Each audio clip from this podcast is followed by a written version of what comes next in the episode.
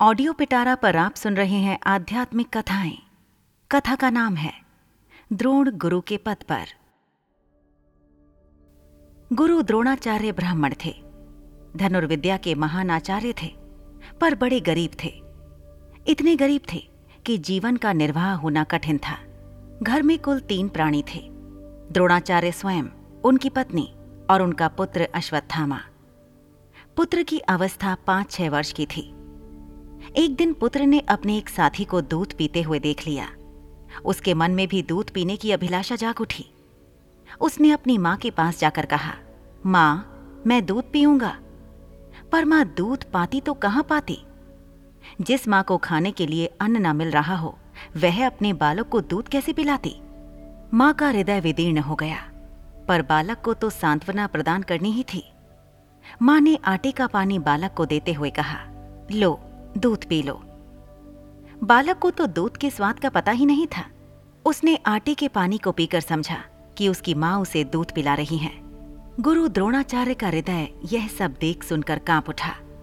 उन्होंने प्रतिज्ञा की कि या तो धन और यश पैदा करके रहूँगा या मर जाऊँगा।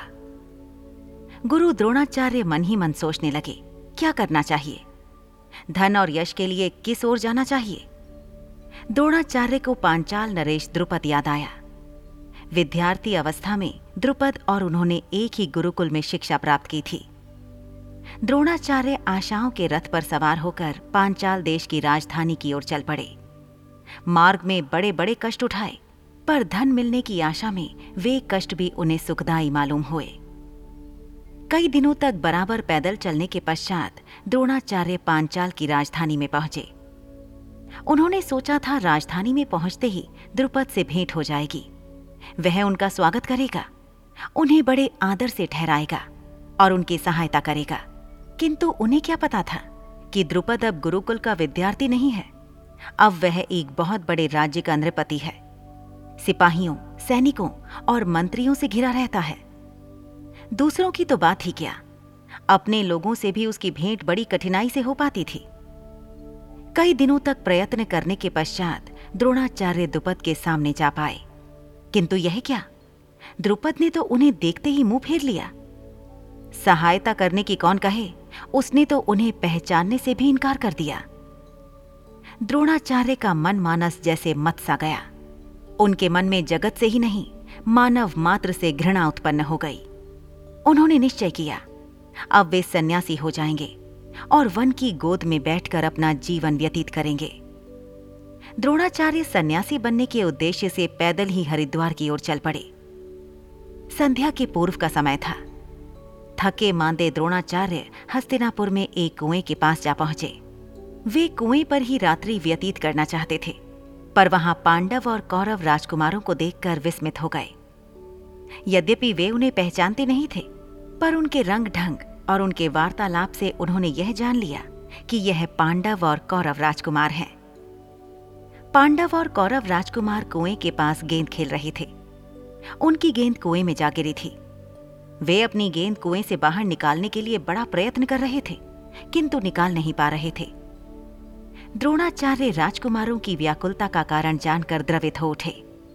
उन्होंने राजकुमारों से कहा, तुम लोग चिंता मत करो मैं अभी तुम्हारी गेंद कुएँ से बाहर निकाले देता हूँ। द्रोणाचार्य धनुर्विद्या के महान पंडित थे। दूसरे विद्वान ब्राह्मण तो अपने पास शास्त्र रखते हैं, पर द्रोणाचार्य अपने पास धनुष बाण रखते थे। वे जहाँ भी जाते थे, धनुष बाण लिए रहते थे। द्रोणाचार्य ने कुएँ के मुख पर खड़े होकर भीतर गिरी हुई गेंद को लक्ष्य करके एक बाण चलाया। बाण का फलक गेंद में चुप गया। बाण सीधा खड़ा हो गया। द्रोणाचार्य ने दूसरा बाण प्रथम बाण के ऊपर चलाया दूसरा बाण प्रथम बाण में चुप कर खड़ा हो गया।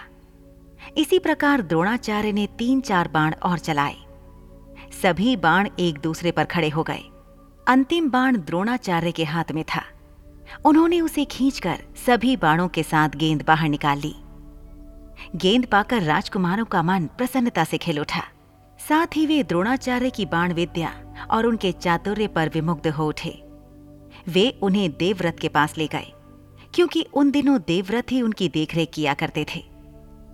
राजकुमारों ने देवव्रत से द्रोणाचार्य की बाण विद्या की बड़ी प्रशंसा की।